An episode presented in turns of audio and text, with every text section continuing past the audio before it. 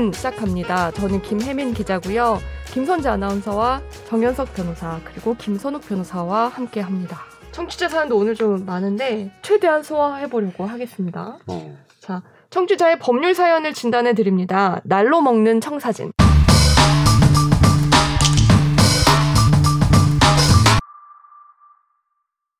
안녕하세요. 팟빵을 이용하지 않아서 댓글은 남기지 못했지만 꾸준히 다운로드를 하고 있는 샤이 청취자입니다. 너무 샤이했죠?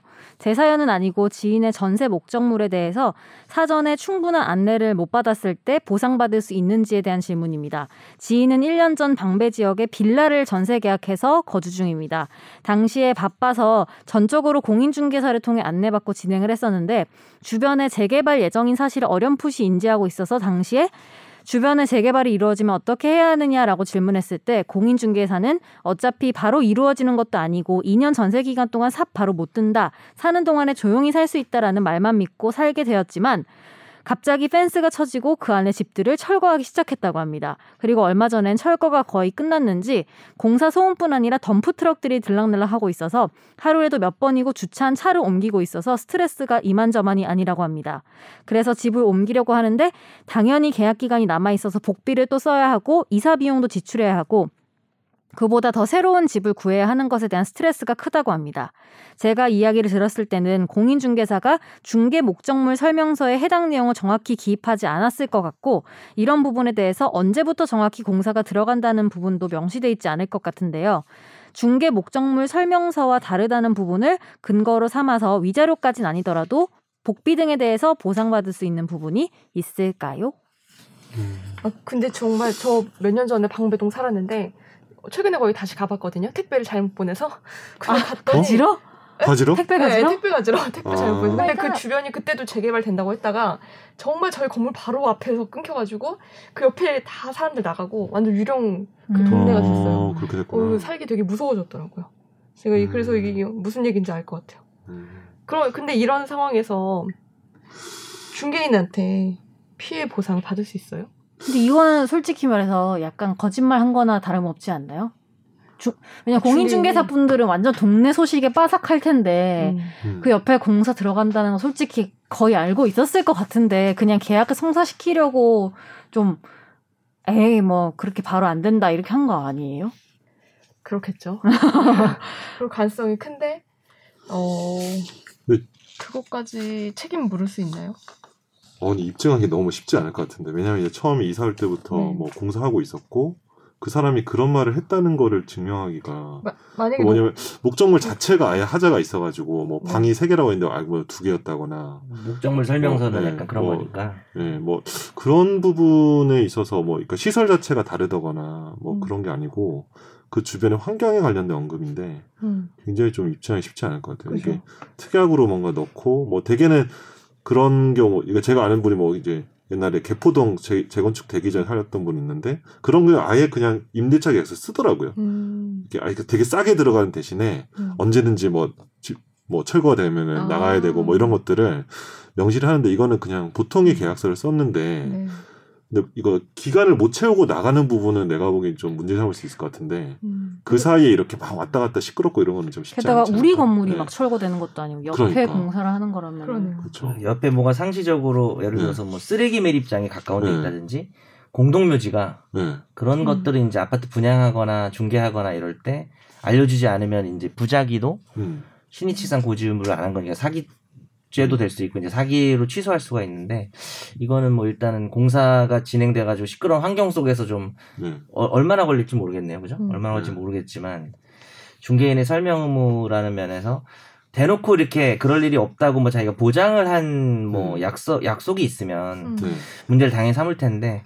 또 그게 말로 한 거라서 그죠? 근데 애초에 그러면 처음에 이 설명서에 중개 목적물 설명서에 이런 내용을 쓸 수 있어요? 그러니까 서로 합의해서 합의해서 쓸 수는 있겠죠. 그러니까 목적물 설명서뿐만 아니라 특약은 뭐든지 할 수 있어요. 임대차 계약의 특약은 다 적죠. 그래서 이거 문제 있으면 내가 책임지겠다 이런 거 썼으면은 좋은데 아니면 하다못해 약속하는 말 녹음이라도 됐으면 좋은데 이제 그런 건 없는 것 같고 그쵸. 그러면은 일단 이걸 안 알려준 것 같긴 해요, 그죠? 중개 목적물 설명서에 없으니까.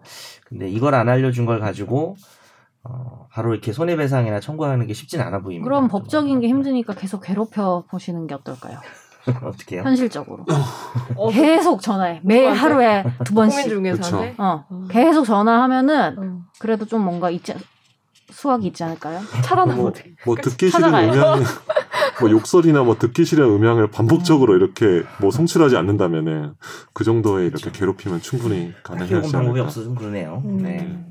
안타깝네요. 확실한 해결책을 드리기가 좀 어려울 것 같아요. 좀 더 생각해서 다음 주에 한번 연구해 올게요. 지금은 잘 떠오르지 않네요. 법적인 거 외에 존재할 수 있는 네, 그러니까요. 근데 되게 이 정도 되는 곳에는 들어갈 때 임대차 계약서에 특약을 적을 텐데 왜냐하면 대개는 이제 뭐 전세 보증금이 좀 주변보다 평상시보다 좀 싸다거나 네. 뭐 이런 사정들이 반영이 되거든요. 아니면 특이하게 뭐 집주인이 2년까지는 살게 해주고 2년 내로 2년 전에 나가면은 내가 뭐 복비를 문다 이런 식으로. 근데 문제는 그 집이 재개발되는 게 아니고. 그러니까 그 주변이 그런 거잖아요. 네. 네. 그러니까 내 생각에는 안 구해지니까 들어올 사람이 그쵸. 싸게 내놨겠지. 싸게 내놨는데 아싸 잘됐다 이러면서 그냥 아사무사 해가지고. 그렇죠. 본인 중개료를 받으면 되니까. 네. 네. 자 다음 사연 읽어주세요. 안녕하세요. 재능 기부해주시는 네 분 모두의 건강을 기원합니다. 소위 캄보디아 만삭 아내 사건이 얼마 전 대법원에서 최종 결론이 났는데요. 남편이 아내를 계획적으로 살해한 거 아니냐, 살해한 것이냐 이게 쟁점이었는데 대법원은 아니라고 했고 결국 남편은 살인죄에 대해선 무죄를 선고받은 것으로 이해하고 있습니다. 무죄 판단 근거 중 사망보험금 95억 원 중 54억 원은 일시에 나오는 게 아닌데다가 피고인 혼자가 아니라 다른 법정 상속인과 나눠서 지급받게 되어 있다라고 돼 있는데요. 그렇다 하더라도 남편은 나머지 41억 원에 대해선 거부되지 않는다면 즉시 받을 수가 있고 나머지 54억 원도 n분의 1이 될지언정 결국엔 순차적으로 받게 된다는 건데 보험금 중 일부를 나중에 받는다는 사실을 무죄 근거 중 하나로 내세웠다는 게 납득이 안 되네요. 그런데 살인에 대해서 무죄가 나왔으니 보험사는 남편에게 당연히 지급을 해야겠구나 싶었는데 형사재판에서 무죄를 받은 것과 보험금 지급은 별개의 문제라서 보험사가 여전히 지급을 거부할 수도 있다고 하더라고요. 평소에는 이 보험사들의 꼼수를 보면 화가 났지만 이번만큼은 보험사가 꼭 이겼으면 하는 바람인데 보험금 지급을 거절하기 위해서 보험사들이 취할 수 있는 법적 이론은 뭐가 있을까요? 그리고 보험사들을 대리하는 변호사라면 어떤 부분을 집중적으로 파고들어야 지급을 막을 수 있는지도 궁금하고 실제로 형사재판에서 무죄가 났음에도 불구하고 보험사가 보험금을 거절한 사례가 있는지도 알고 싶습니다. 네, 실제 그런 사건이 하나 있었어요. 예전에 그 자매인가 그 의자매끼리 이렇게 독약인지 뭐 이렇게 먹여가지고 자살방조 한 것처럼 돼서 이제 한 명은 살고 한 명은 죽고 이렇게 됐는데. 결국은 이게 자살 방조 혐의로 기소가 됐는데 무죄가 나왔거든요. 무죄가 나왔지만 그건 형사법원이고 민사법원에서 보험금을 받을 권리가 있느냐를 따질 때 이거는 이제 부정취득 목적이 있다고 본 거죠. 아무래도 그러니까 이게 왜 이런 일이 벌어지냐면 아시다시피 형사법원이 어떤 범죄, 살인죄로 유죄 판결을 내리려면 확실하게 이제 증거가 있어야 되고 뭐 무죄라는 함정 의심이 전혀 없어야 되는 엄격하게 유죄가 되기 때문에. 사실 그 민사법원에서는 지금 이제 안 그래도 이 보험회사가 이걸 소송을 하고 있는 걸로 알아요. 지금 이 사건을. 그래서 보험회사 입장에서는 뭘 주장해야 되느냐? 뭐 이렇게 상법에 보면은 이제 고의나 중과실인 경우에 보험금 지급을 거절하는 게 있거든요. 네. 꼭 고의로 살인죄가 아니어도 이 사건이 제가 알기로는 이제 살인죄가 주의적 공소사실이고 예비적 공소사실이 교특법 교통사고 처리 특례법 위반으로 그 부분은 유죄가 나온 걸로 압니다. 근데 이제 형사법원의 판결에서 살인죄까지 다다르지 못했더라도 민사에서 이거는 좀 아무래도 고의나 중과실로 살해한 것 같다라는 판단이 들면 보험금 지급을 거절할 수도 있어서 이거 지금 어떻게 될지 모르고요. 또 지금 이게 검찰도 재상고한다고 제가 들었거든요. 이게 만약에 이게 돌아오면 또 재상고할 수 있으니까 다시 대법원 형사 사건도 또 어떻게 될지는 모르는 거예요. 근데 이제 지난번에도 말했죠. 대법원에서 이제 요것만 놓고 유죄로 볼 수 없다고 돌려보냈잖아요. 네. 근데 뭔가 증거가 보강이 되면 유죄가 나올 수도 있어요. 그거는. 그래서 바뀔 수 있으니까 여러 가지 가능성이 남아 있는 것 같네요. 좀 두고 봐야겠네요. 네. 그럼 이거 그 앞에 말씀하신 나중에 받는다는 게 무죄의 근거가 된 거는 그러니까 어차피 우리가 판결문을 보면 무죄라고 재판부가 마음을 정하면 무죄가 될 만한 이제 다양한 근거들을 다 갖다가 쓰게 되는 거고 그럴 때는 솔직히 무죄가 되면 유리한 증거만 나오게 돼 있고요. 판결에 어차피 유죄가 되면 불리한 증거들만 거의 나오게 돼 있습니다. 그래서 좀 과장해서 말하자면 그래서 이 부분이 저는 판결문을 보지 못했지만 가장 결정적인 증거라고 보기는 어렵고요. 무죄 증거라고 보기는 좀 어려운 것 같고 결국은 유죄의 확실한 증거가 없기 때문이 아닌가. 그러니까 확실히 유죄를 입증하지 못했기 때문에 네. 무죄로 판단하는데 그쵸. 판결문을 쓰는 과정에서 이런 그렇죠. 내용을 썼다는 이런 거군요. 내용은 약간 무죄일 수도 있다는 합리적 의심. 우리가 형사재판은 무죄라는 합리적 의심이 전혀 없어야 유죄가 나올 수 있거든요. 근데 이런 거 저런 건 좀 이상하지 않냐라는 얘기. 엄청 보수적으로 판단을 한 그렇죠, 거네요. 그렇죠. 예. 다음 읽어볼게요. 네. 최근 논란이 된 쌤 오칠이의 부적절한 댓글 사건이 있었잖아요. 배우 박은혜 씨와 사진을 찍었는데 그 사진 밑에 댓글로 어떤 사람이 Cute once you go black, you never go back 이라고 단 댓글에 네. 못 알아들었는데 쌤 오칠이가 preach 동의라고 댓글을 달았는데요. 쌤 오칠이의 글을 박은혜 씨가 봤을 때 자기네들끼리 무슨 더러운 대화를 하는 거야? 기분 나쁘다라고 충분히 생각할 수 있을 것 같아요. 만약 박은혜 씨가 불쾌하고 모욕적이라고 생각해서 쌤 오칠이에 대해 성희롱이나 모욕죄로 고소가 가능한지 궁금합니다. 되지 않을까요? 네, 충분히 될 수 있겠죠. 특히 처음에 댓글 단 거는 좀 성희롱이죠, 확실히. 그죠? 뭐 흑인한테 가면 뭐 어쩌고 저쩌고. 그래서 그거는 확실히 될 것 같고 이 프리치가 제가 영어가 짧아서 이게 뜻이 여러 개가 있는 것 같더라고요. 근데 어쨌든 이게 좀 히덕거리는 느낌이 있다면은 쌤 오칠이도 책임을 져야 될 수도 있겠죠. 아, 그래요? 그럴 수 있겠죠. 그게 만약에, 뭐, 맞아, 진짜 이런 의미라면, 이게 좀 여러 얘기가 있더라고요. 동일한 뜻이 아닐 수도 있다, 뭐, 얘기는 있는데, 네. 만약에 해석하기에 따라서, 제가 영어 문화를 잘 몰라서, 이게 만약에, 뭐, 그거에 동조하는 글이라면은, 세모칠이도 뭐, 약하게나마 책임을 져야 될 수 있을 것 같고, 근데 이게 뭐, 위자료가 엄청나게 크진 않아서, 민사적 책임을 져야 될 수 있다, 라는 말씀입니다. 깔끔한 정리 감사합니다. 네. 그리고 마지막 아까 댓글도 달아주신 오 이분이 그분이에요. 이분이 나무 이분이 저희 생일 케이크 아니 저희 생일 케이크 선물해 주신 그리고 나무위키 써주신 네, 나무위키도 이분이 작성을 해주셨나요? 어 어떻게 이분이 계속 나무위키를 써주셨다. 어 근데 네. 이거를 그러면은 공개를 아 맞네 나가 기억력이 짧아가지고 맞다. 그래요? 우리가 한번 얘기했었어요. 그 이분이 윤곽이 드러나서 저기 요즘 왜 안 써주시죠?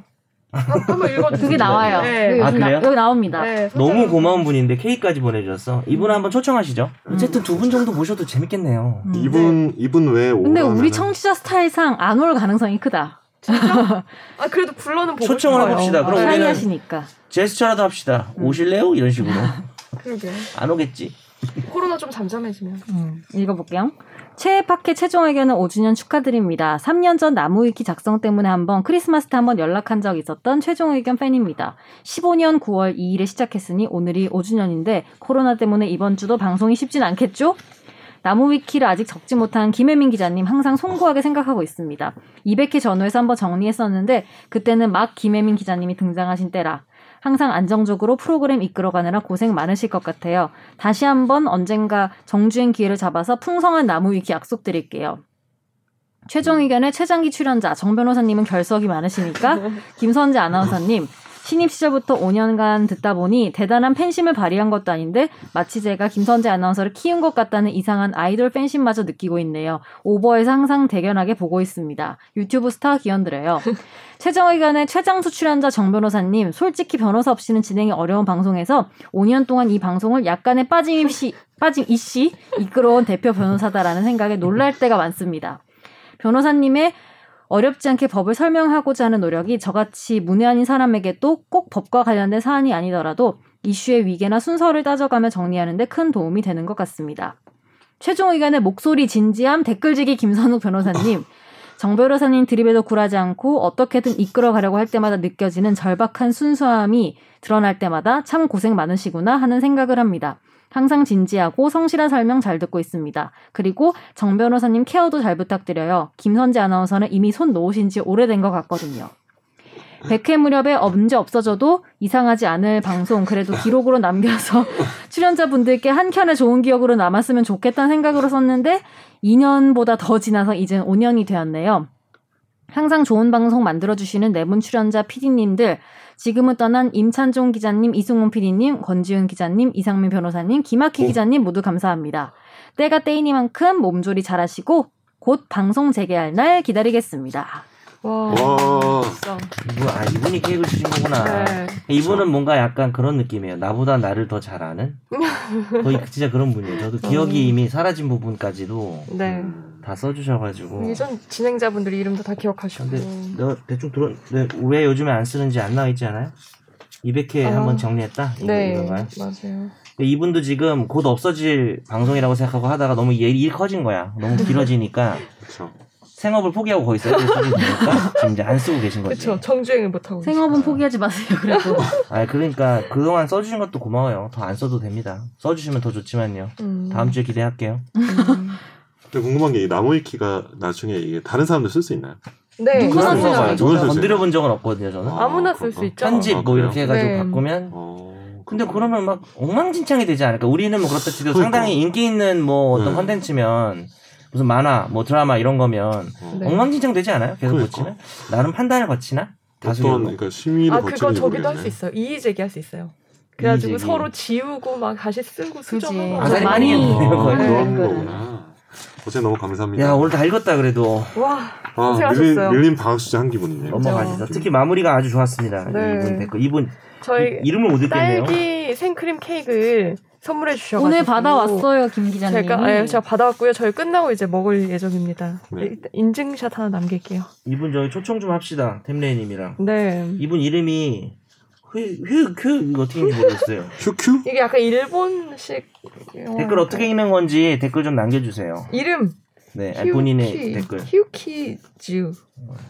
근데 그때도 이런 걸 하지 않았을까 그렇죠. 우리가? 어떻게 읽는 건지? 나 기억은 안 나는데. 이분은 기억하고 있을 것 같아요. 그거를. 우리만 기억 못해.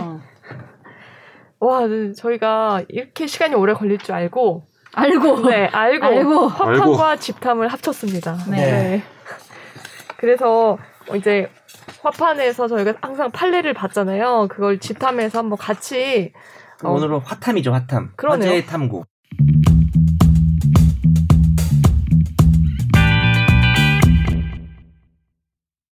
저희가 이번에 주제는 김선재 아나운서가 요즘에 태풍, 폭우 많았잖아요. 그래서 여기에 대한 피해 사례 한번 모아서 우리가 이게 어떻게 진행되는 건지 알아보자. 이런 얘기를 했고 아이디어가 너무 좋아서. 그리고 최근까지 계속 태풍과 폭우가 왔어요. 그리고 가을 태풍이 지금 올 것이다 예보도 돼 있고. 그러니까. 이제 지구가 약간 기후가 바뀌었잖아요. 내년에 또 대비를 할 수 있잖아요. 이거 알고 있으면 약간 보상이나 이런 거. 네. 올해는 정말 잊지 못할 한 해가 될 것 같아요. 그렇죠? 코로나도 그렇고 태풍도 그렇고. 그래서 저희가 그 자연재해 속에서 우리가 만약에 피해를 입었다면 어떤 보상을 받을 수 있는지를 좀 정리를 했는데요. 저는 사실 거의 못했고 김선욱 변호사님이 너무 자세하게 정리를 해주셔서 같이 진행을 해보겠습니다. 이거를 좀 많이 하셨대요. 이런 업무를 실제로 김 변호사님이. 그 재난의 포스가 좀 있네요. 제가 이제 저희 죽음으로까지는 아니고 재난을 몰고 온 사신처럼. 아, 그래요? 농담이에요. 뭐라고? SBS에는 안 오시는 거예요. 손을 몰고. 주호민이야? 아기 계신다고. 그 우선은 만약에 그 폭우나 침수 피해, 태풍 피해를 입으면 재난지원금 받을 수 있죠. 그래서 이 부분을 제가 먼저 정리를 해봤는데요. 지금 현재는 재난지원금 주택 침수로는 100만 원, 그다음에 주택 파손으로는 전부 파손 1,300만 원, 반파는 650만 원. 그다음에 이 파손의 기준도 되게 엄격해서 주요 구조부가 파손돼서 개축이나 수리하지 않고서는 사용이 불가능한 경우에만 지원금을 받을 수 있습니다. 농경지의 경우에는 아무리 넓어도 1인당 최대 5천만 원까지만 지급이 되고요. 근데 최근에 중앙재난안전대책본부가 이걸 상향 조정하기로 심의 의결을 했습니다. 그래서 아까 말씀드린 전파나 유실은 1,600만 원, 반파는 650만 원에서 800만 원, 침수는 100만 원, 이게 15년째 동일했거든요. 그게 200만 원으로 2배가 올랐죠. 그래도 사실 적었어요 금액이. 그렇죠. 근데 이것도 좀 적당한. 이것도 충분하진 않죠. 네, 있고요. 그래서 이제 너무 피해가 크면 특별 재난 지역 지정을 하죠. 이번에도 몇 곳이 지정이 됐는데요. 이번 지금 규정을 넣어봤고, 근데 사실 제 기사를 좀 찾아봤더니 재난 지역으로 선포가 되면 직접적으로 지원받는 건 거의 없고 지방세, 건강보험료, 전기료, 통신요금 같은 이런 요금 감면 에 대한 간접 지원이 대부분이라고 합니다. 네. 자, 그러면 이렇게 직접적인 국가로부터 지원을 받을 수 있는 거 말고 뭐 예를 들어서 도로가 파손되거나 이런 경우에 뭐 거기 내 차가 지나가다가 내 차도 망가졌다. 이런 경우 어떻게 그 지원을 받을 수 있는지 좀 세세하게 그 다음에 좀 알아보려고 해요. 그래서 변호사님이 그 준비하신 게 요즘에 그 포트홀 엄청 많죠. 도로 파손된. 네. 네. 다들 운전하시니까 아시잖아요. 네, 그렇죠. 엄청 큰 구멍. 네. 그 뭐라고 부르던데? 포트홀. 포트홀이라고 하나? 네, 포트홀. 네, 포트홀. 네. 거기 지나가다가 내 차 타이어가 들어가서 막 휠도 깨지고요. 타이어도 가끔 깨지긴 합니다. 맞아. 네. 그리고 일단 무서워요. 무섭죠. 네. 저도 근데 가끔씩 막 비 많이 왔을 때 그런 도로 지나가면 막 차가 덜컹거려요. 그렇죠. 네. 가끔 걱정이 되는데 그럴 때 어떤 보상을 받을 수 있나요? 보상을 타이어가 고장나면은 못 받는다고 할 거예요, 혹시? 타이어 찢어져. 일단 관련해서 말씀드린 이제 도로 같은 경우는 이제 되게 이제 사인 도로가 그러니까 민간이 만든 도로가 아니잖아요. 다 국가나 지방자치단체가 다 관리하는 도로이기 때문에 네. 그 이제 국가나 지방자치단체 도로나 뭐 항만 이런 것들을 영조물이라고 하는데 그 영조물의 하자로 인해서 발생하는 손해는 국가 배상을 할 수 있어요. 네. 그러니까 우리 뭐 가령 예를 들어서 뭐 경찰이 누구를 때렸다. 뭐 네. 그런 것만 국가 배상이 아니고 네. 그런 어떤 시설물의 하자로 국가나 지방자치단체가 관리하는 시설의 하자로 인해서 손해가 발생하는 경우도 국가 배상할 수 있고 그러면 국가 배상하려면 소송을 해야 됩니까? 이렇게 생각할 수 있는데 국가 배상법에는 이제 국가 배상 심의위원회라는 게 있어요. 네. 그 심의위원회를 열어가지고 거기서 이제 판정을 해주거든요. 네. 판정하고 거기에 대해서 이의 신청도 할 수 있고 하는데 그 심의위원회에서 하는 사건들의 거의 제 경험에 한 70~80%가 도로 파손 사건이었어요. 네. 아, 그래요? 이게 뭐냐면, 제가 이제 썰을 좀 풀자면, 제가 이제, 법무가 이제 연수원 나와가지고, 군복무를 하잖아요. 그러면 의사들은 군의관 공중보건이 하고, 사법연수원이나 뭐 로스쿨 나온 친구들은 뭐 그러니까 군법무관이나 공익법무관 하거든요. 근데 이제, 뭐 군법무관이 좀 공부 더 잘하는 친구들이긴 한데 어쨌든 저는 공익법무관을 나왔습니다. 아니, 그럴 것 같아요. 예, 그랬어요. 예, 좀 그럴 것 같아요. 아니. 예. 그쪽으로 선택하신 거 아니에요? 지원하신 거죠? 아닙니다. 그냥 끌려왔어요. 성적이 높은데. 예, 어쨌든 그런 건 아닙니다. 그래서 이제 공익법무관을 가게 되면은 검찰청에서 근무하거나 대한법률구조공단에서 근무하거나 이 둘 중 하나였어요. 그쵸. 제가 군복무한 10년 전에는 근데 그때 제가 검찰청에 가가지고 이 업무를 했었어요. 근데 사람들이 왜 검찰청에서 배상심의위원회 하잖아요. 근데 배상심의 자체가 법무부 장관의 관할이에요. 근데 이 법무부 장관이 개별 검찰청에 다 이 위원을 다 내려버리거든요. 수원지방검찰청에서 근무했는데 수원이면은 경기 남부권에서 일어나는 이 모든 도로 포트홀 사건들이 막 다 들어오는 거예요. 그래서 1년에 4번 정도 심의위원을 열었는데 주로 이제 그게 자동차 커뮤니티 이런 데서 다 이미 다 소문이 나 있어요. 소송할 필요 없고 그 수원지방검찰청 뭐 이런 의정부지방검찰청에 있는 배상심의위원회에 접수하면은 공익법무관이 이렇게 바로바로 해준다. 네, 그렇죠. 한 분기에 한 번씩 회의 열어가지고 이제 돈 지급하라고 판정하면은 그때 이제 지자체가 돈을 주는 거예요. 아니면 국가가 돈을 주거나 결정을 내리면. 너가 판정을 한 거구나. 그 저는 판정하지 않고 이제 기한을 하는 거죠. 기한을 하고 검사랑 차장검사, 검사장이 이렇게 회의를 열어가지고 뭐 거기서 깎든가 아니면 그대로 인가를 하든가 그렇게 해서 결정을 하죠. 그럼 일반 사람들이 검찰청에 직접 가가지고 자기가 신청을 하는 거예요? 뭐 우편 접수도 되고 아니면 뭐 직접 접수도 되고요. 어쨌든 검찰청에 가서 배상심의위원회가 그쪽이 있으니까. 네, 그렇죠. 그럼 일반 사람들 보배드림 이런 데서 이런 정보를 듣나요? 그렇죠. 뭐 보배드림, 뭐 BMW 매니아, 뭐 벤츠, 뭐 하여튼 이런 각종 동호회에 이미 다 소문이 나 있어가지고 이게 10년 전에도 엄청 많았는데 지금은 더 많을 것 같거든요. 더 많을 것 같아요. 왜냐면 소문이 많이 나가지고. 그렇죠. 근데 저 그때 소문이 올 한 해 동안 진짜 일이 좀 그만 좀 들어왔으면 좋겠다라는 생각할 정도로 되게 많이 들어왔어요. 근데 그러다 보면 거기서 이제 문제가 뭐냐면 제일 큰 국가 배상이 다 도로 포트홀이 한 50~70%가 넘었어요. 제 기억에. 그 당시에 넘었는데 그 지나가면 이제 타이어는 싸니까 근데 휠이 문제예요. 휠이. 또 외제차고 이런 엄청 비싼 거 아니야. 어떤 거는 휠 하나에 한 짝에 100만 원짜리가 있어. 근데 100만 원짜리인데 사실은 100만 원에 대한 카필도 있어요. 대만산 30만 원짜리 카필도 있거든. 근데 그걸 나한테 100만 원짜리 진짜 휠이라고 했다가 내가 탐정 본능을 막 발동해가지고 그걸 들고 자동차 좋아해서 이 일을 시켰네. 그걸 이제 받고 그걸 받아서 카센터 다 돌면서 이거 대만산 카필이라고 하면은 그러면 30만 원에다가 감가를 내가 가혹하게 내리고 과실상계도 가혹하게 내려가지고 저를 속이려고 한 본인이 다 가지고 장착했던 게 이제 카필이라는 거지. 그렇죠. 근데 100만 원 받 받으려고 했다는 거죠. 명품으로 줄 필요가 없으니까. 그러니까 되게 유명한 힐 메이커의 힐이 있는데 그건 되게 유럽이나 미국산이고 대만에서 카피를 많이 만들어요. 이거 너무 약간 오타쿠 같은 얘기인데 네. 그런 힐들은 이제 되게 싸. 근데 그 힐을 자기는 정품 힐이고 카필이 아니라고 말을 하면서 이렇게 쓱 내는 거야. 100만 원 물어주세요 하면은 하지만 나 자동차 덕후지. 하지만 나한테 걸리면 이제 끝장이 나는 거지. 그런 게 이제 많이 문제였어요. 차덕한테 걸렸네. 네. 그렇습니다. 근데 이게 왜 제가 도로포트 왜 얘기했냐면은 네. 비가 많이 오고 도로와 이렇게 물이 많이 들어가잖아요. 그러면 포트홀이 엄청 많이 발생해요. 근데 크기가 어느 정도예요? 포트홀. 크기가 뭐 요만한 것도 있지만 그치, 작은 것도 있고 뭐 이런 것도 있고 사람 얼굴보다 좀 더 큰 것도 그쵸, 있죠. 그렇죠. 뭐 제 얼굴만한 것도 있고 이 정도. 어우 엄청 크네요. 엄청 크죠. 이만한 것도 있어요. 차 한 대가 빠지겠는데요. 진짜 차 얼굴만 하면 네. 이 정도 되는 것도 뭐 그런 것도 있고 차가 빠진 건 아직 못 봤습니다. 근데 제가 궁금한 거는 이게 포트홀 때문에 차가 망가진 건지를 일반인이 증명하기가 어렵지 않아요? 대개는 그 당시에도 블랙박스가 몇 개 있었는데 대개는 이제 사고 직후에 사람들이 딱 세워놓고 사진을 찍고 포트홀 막 어떻게든 막 위험한데도 도로 한복판 가서 포트홀 어떻게 찍어서 하면은 이렇게 되면 네.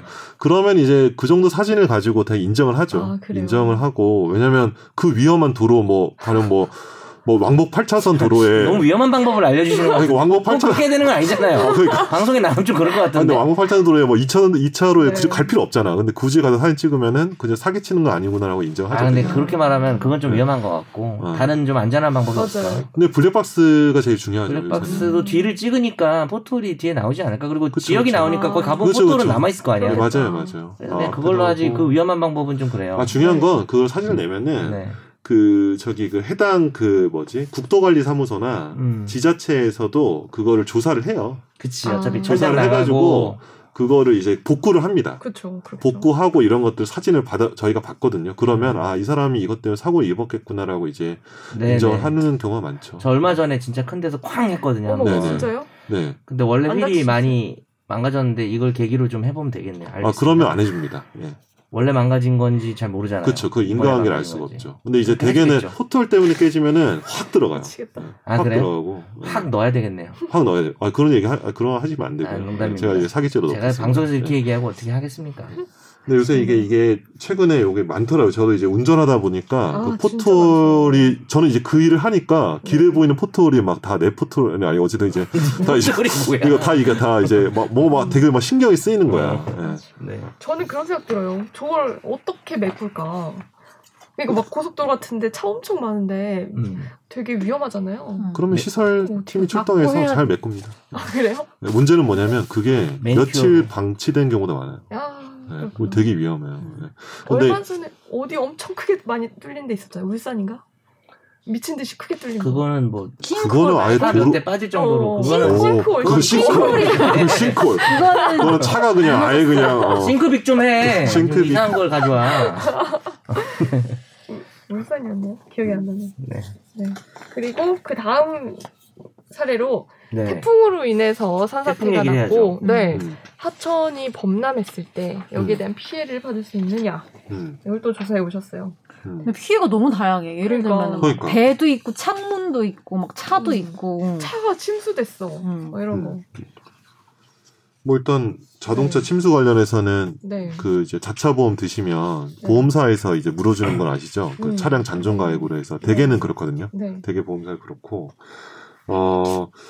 이 하천 범람이 요새 최근에 이슈가 됐잖아요. 그 섬진강 범람 사건 아시죠? 때문에. 그게 뭐 미리 고지를 안 해줬나? 뭐 댐을 방류하는데 미리 고지를 안 해줬다부터 해가지고 왜 하천 그러니까 댐에 있는 물을 미리 방류를 안 했냐부터 해가지고 오만 이슈가 있는데 제가 보기엔 그거는 곧 소송이 될 수도 있을 것 같아서 굉장히 좀 말씀을 드린 걸 좀 아끼고 싶은데 중요한 거는 이제 그 대법원의 판결이 있어요. 그 1등의 그 예시가 있는데 여기 영저물에 보면은 영저물의 위험성에 비례하여 사회 통념상 일반적으로 요구되는 정도의 방어 조치 의무라는 말이 있고 객관적으로 보아 시간적 장소적으로 영저물의 기능상 결함으로 인해 손해 발생의 예견 가능성과 회피 가능성이 없는 경우 이런 것들을 다 판단해서 영조물인 하천이나 뭐 댐이나 그죠 강이나 이런 것들의 설치 관리상의 하자가 있는지 없는지를 따지거든요.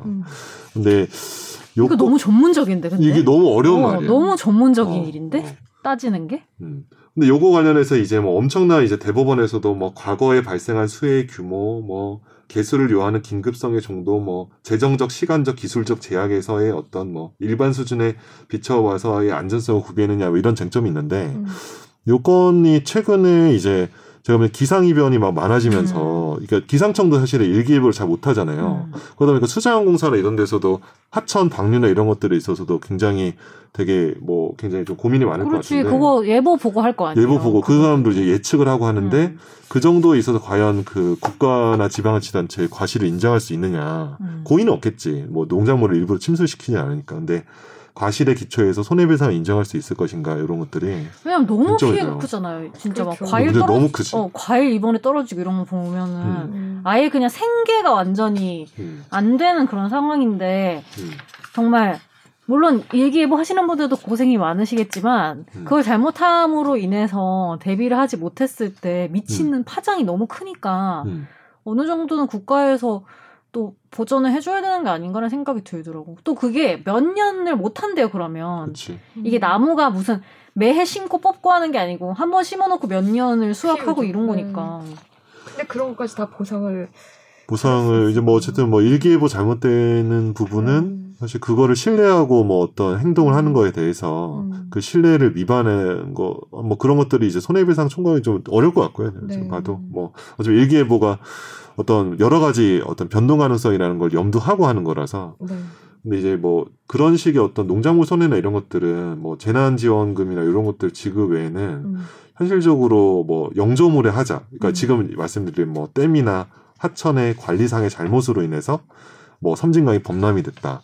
이런 정도의 이슈가 아니면 소송을 통해서 해결이 되게 힘든 거죠. 그러니까 진짜 하늘을 탓할 수밖에 없는 되게 안타까운 부분이 있는 겁니다. 여기 갑자기 힘이 빠지네.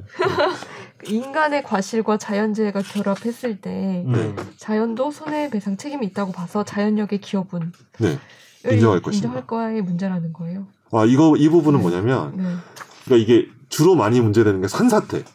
도로가 있는데 도로 옆에 산사태가 나잖아요. 근데 만약에 도로같이 이제 차가 지나가다가 산사태로 인해서 사람이 돌아가셨어. 우리 몇 년 전에 그 우면산 산사태로 인해서 실제 그 사건이 있었죠. 네네. 그 아파트에 있는 주민도 돌아가시고 이런 거 있는데 그때 당시 저도 그게 소송이 됐는지 안 됐는지 찾아보지 못했는데 그 당시에도 여러 가지 문제가 있었잖아요. 이게 그 당시 뭐 강수량이나 이런 거 비춰봐서도 통상적인 강수량에도 못 견딜 정도로 이렇게 우면산이 많이 이렇게 침식이 많이 됐었고 근데 그런 부분이 있는데 이제 그러니까 그러면은 소송을 당하는 서울시나 뭐 국가 입장에서는 아니 이거는 내가 관리를 잘했어도 그 당시에 그런 폭발적인 어떤 강수량에 비춰봐서 이걸 내가 막을 수가 없었다.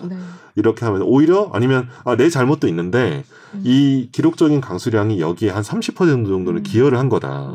그래서 일종의 약간 그러니까 자연 탓도 있으니까 나는 한 50%만 물어낼게. 이런 것들이 이제 자연의 기여분이라는 그런 이론이거든요. 그렇구나. 근데 이거를 법원이 인정하는 게 되게 엄격한 기준에서 인정하는 걸로 알고 있어요.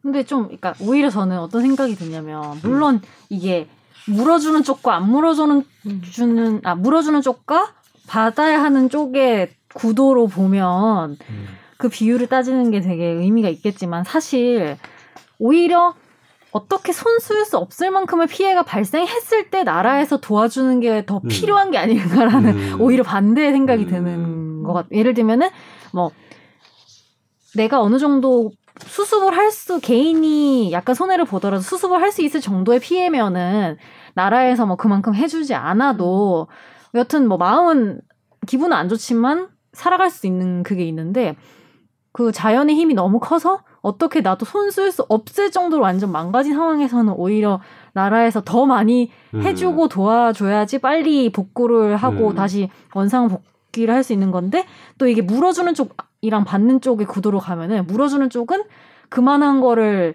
예측할 수 없었다라고 가면은 그럼 이건 누가 물어주나라는 생각이 좀 드는 것 같아요. 뭐 자연이 물어줄 건 아니잖아요. 자연이 뭐 돈 있는 것도 아니고 은행 있는 것도 아니니까 그래서 대개는 뭐 되게 재난지원의 형태로 이렇게 많이 하고 거기에 이제 국가가 영조물 관리에 하자가 있는 거를 입증을 따로 해서 자기가 입은 나머지 부분은 이제 손해배상 청구를 해야 되거든요. 제가 저희 회사가 옛날에 했던 사건 중에 뭐 성주 참회 사건 하나 있었는데 저희는 이제 방어를 하는 쪽이었고 성주에서 참회를 하시는 분들이 이거는 그 국가에서 무슨 공사를 잘못해가지고 참외 수확량이 줄었다. 뭐 이런 것들도 있었고. 공사를 잘못해서 거기에 뭐가 뭐 물이 들어왔었나? 매연 같은 거 아니면 물? 물과 관계된 거였어요. 농작물이 네, 고사했거나 뭐 그런 사건도 있었어요. 그게 이제 관리를 잘못해서 이렇게 된 거 아니냐라고 소송하고. 근데 그런 것들이 이제 설치 관리상의 하자를 입증한다는 게 굉장히 어려워요. 이게 공학적으로도 토목공학 막 물론 감정 평가를 보내고 하는데 완전 생태계랑 또 관련이 돼 있는 거라서 그쵸. 어느 부분에서 어떤 영향 끼쳐서 그렇게 된지 모르니까 그게 이제 인과관계를 입증하는 경우 이것 때문에 그러니까 관리상의 하자 때문에 손해가 발생했다는 거를 입증하기 쉽지 않고 그런 경우는 대법원이 약간 완화된 기준을 제시를 해요. 요새 그 공해나 환경 관련된 소송들은 인과관계를 좀 완화된 기준으로 그거 제가 좀 설명할 수 있습니다. 아 하시죠. 원래는 불법행위 피해자가 모든 고의과실 손해 인과관계 다 입증해야 되잖아요. 근데 이제 환경 같은 경우에는 공장에서 폐수를 방류했다. 그럼 그게 이제 우리 마을에 와서 우리 마을이 뭐 기형아가 나온다든지 그렇게 되면 그거를 정확하게 막 폐수에 들어있는 함량, 의학적 이유 이런 걸 다 입증하는 건 너무 심하다. 그래서 이렇게 그 소송에서도 강자가 있고 약자가 있잖아요. 그래서 그때는 세 가지를 입증하면 되거든요. 배도피라고 제가 두 문자로 암기하라고 학원 강의할 때 하는 건데요. 배도피?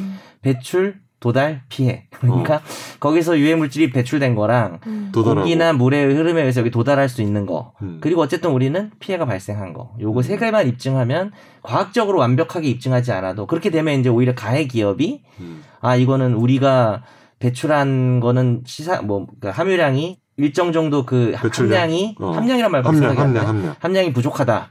자꾸 함량 미달이게 떠올라서 아니면은 그 마을에 그런 일이 생긴 건 다른 이유다. 이거를 가해 기업이 입증을 해야 되는 거죠. 오히려 자기가 반증을. 그렇죠. 오히려 소송 사실 아시다시피 소송에서 입증 책임이 되게 중요하잖아요. 그래서 그건 어느 정도는 사회적 약자들 편으로 돼 있는 거 있고요. 최근에 되게 좀 흥미로운 사건 중에 하나는 한국 도시철도공사가 옆에 이제 기차가 막 다니면은 시끄럽잖아요. 그 스트레스로 한우들이 유산 사산을 한 거예요. 한우들이. 근데 그게 공작물 책임 인정된 거죠.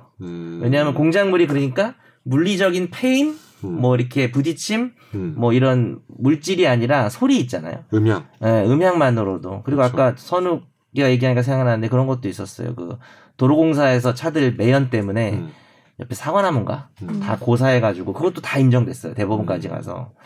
뭐 하여튼 되게 그런 부분은 피해를 입는 것은 물리적인 작동뿐만이 아니라 음향, 열기체, 뭐 소음 이런 것까지 좀 넓게 인정되는 것 같긴 해요. 네.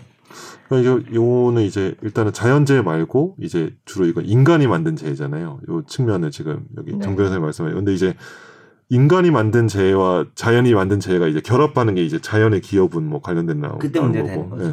근데 실제로 제가 요새 우리 고속도로 다니다 보면은 도로가 하늘 위에, 그러니까 이 땅 위에 다 서 있는, 그러니까 다리처럼 돼 있는 거 되게 많이 보잖아요. 도로가 다리처럼? 그러니까 그러니까 우리 중부내륙고속도로 지나가면은 문경이나 이런데 보면은 고속도로 땅에 있지 않고 교각이야. 아 약간 그렇게 뜬 거지. 근데 그게 사실 굉장히 많은, 예, 네, 굉장히 많은 이슈가 있어요. 거기서 그게 일조량이 줄어들어가지고 그 밑에 있는 농작물이 수확량이 줄어든다거나. 그러니까 요새는 이제 도로 이제 건설 기술이 발달해서 옛날엔 땅 위에다가 돌을 놓았는데 요새는 길을 어떻게든 좋게 만들기 위해서 다 교각을 만들어서 뭐 철도도 뭐 그렇고 그러거든요. 근데 그런 경우에 그런 일조량 침해에 관련해서도 좀 많은 이슈가 있죠. 소송이 실제로 많아요. 그러면 정리를 해보면요. 그 피해 보상을 받는 사람 입장에서는 우선은 국가 지원금을 받을 수 있고 아까 맨 처음에 뭐 그 정도의 재해라면 네.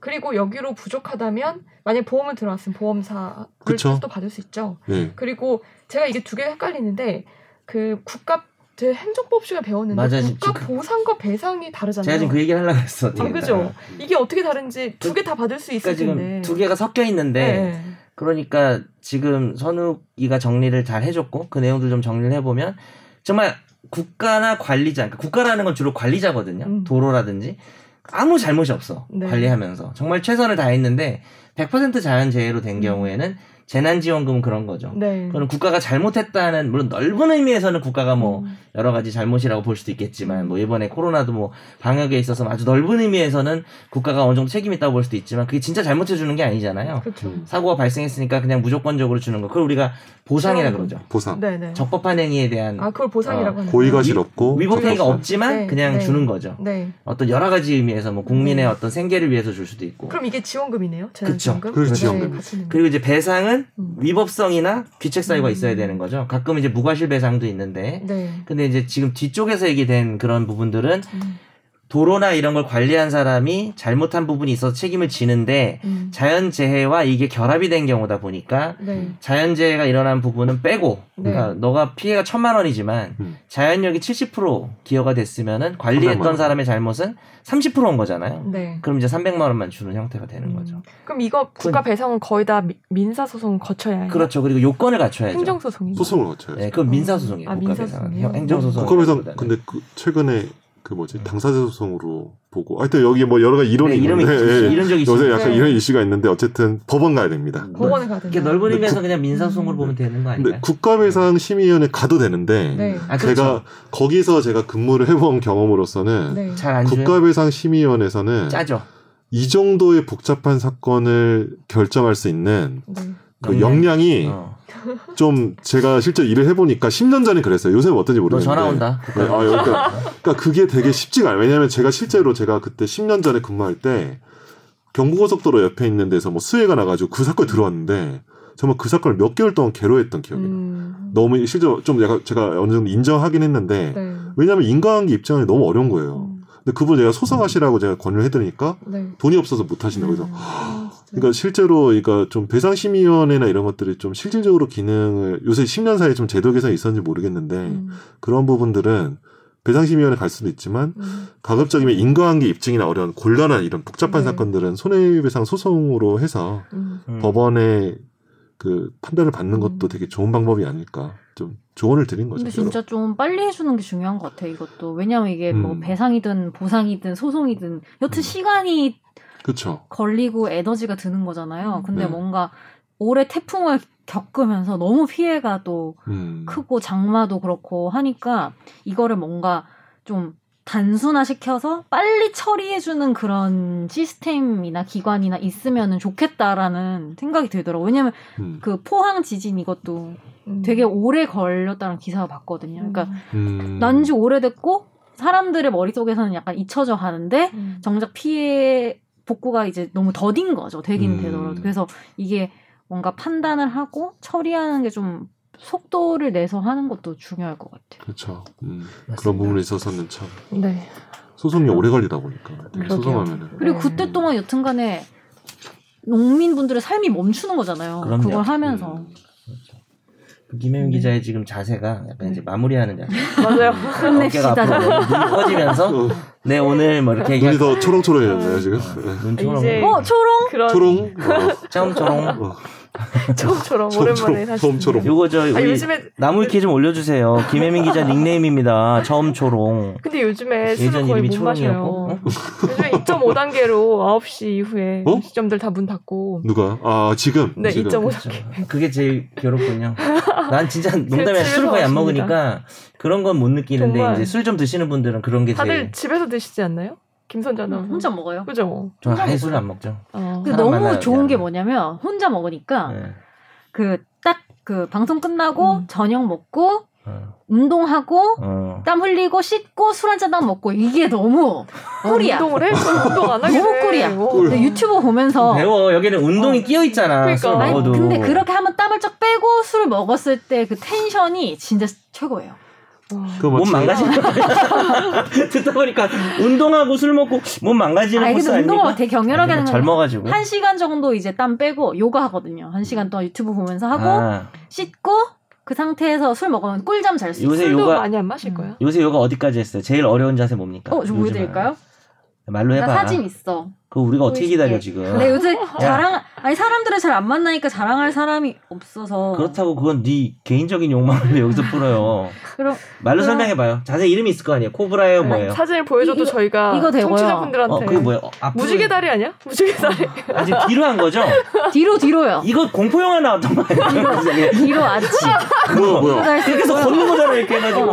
하고 이것도 할 수 있어요. 주원에서 나오는 거 아니에요? 주원. 공중 부양도 할 수 있어요, 이제. 이거 뭐야?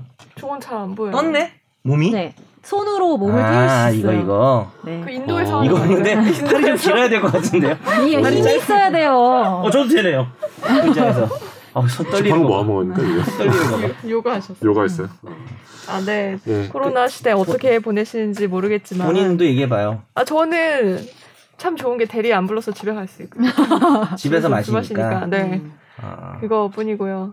평일에 안 마시는 걸 주말에 마십니다. 선욱이는 술 안 마시죠 요즘에? 네, 술 잘 안 먹습니다. 집에서 혼자 안 마시는구나. 집에서 혼자 먹습니다. 혼자 먹어요? 아내랑 맥주는 마셔야지. 네, 아내랑 같이 먹고. 아내분 요즘 술 드실 좀 많을 것 같은데. 네, 그렇죠. 저희 아내가 근데 얼마 전에 당직이 끝났어요. 정보미들이 복귀해서 그래서 당직이 끝나서 그래서 기분 좋았는데 어제 둘째가 온라인 수업. 출석을 안 해가지고 일주일 동안 출석을 안 했다는 사실이 저희 부모의 그러니까 저와 아내에 의해서 밝혀져서 그래서 저는 둘째는 어제 밤 10시까지 울면서 밀린 온라인 강의 수업을 다 하고 저는 옆에서 맥주를 마시면서 계속 갈구고 있었죠. 너무 무서운데요? 네? 맥주를 마시면서 애를 지금 슬프다. 인증사진도 있습니다. 그거 방학숙제 인증사진 있어요? 네, 맥주 마시면서 이렇게 둘째가 울면서 이렇게 막 이렇게 노트에 적고 있는 귀여운 사진이 있어요. 꽃으로도 때리지 말라는데 때려야지. 밀려가지고 늦게 할 때 그런 기분이겠네요. 맥주 캔 던지고 이러지 않죠? 그러지 않습니다. 그런 나쁜 그럼 안 됩니다. 말로만 술 먹다 승질 나가지고. 그런 거 아니에요. 넌 왜 빼먹었어? 저는 물리적인 폭력. 근데 그거를 빼먹으니까 또 이제 와이프한테 제가 혼났어요. 네가 챙겼어야지 이러면서. 그래서 죄송합니다. 이랬죠. 아랫사람이네.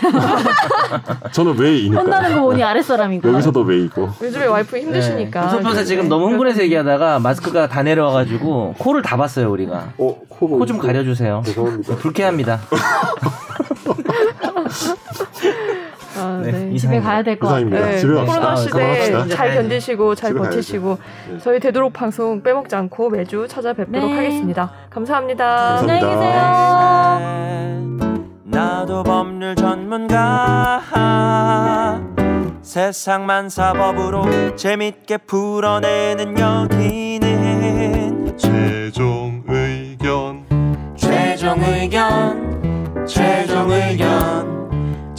의견으로 오세요. 고품격 법률 팟캐스트.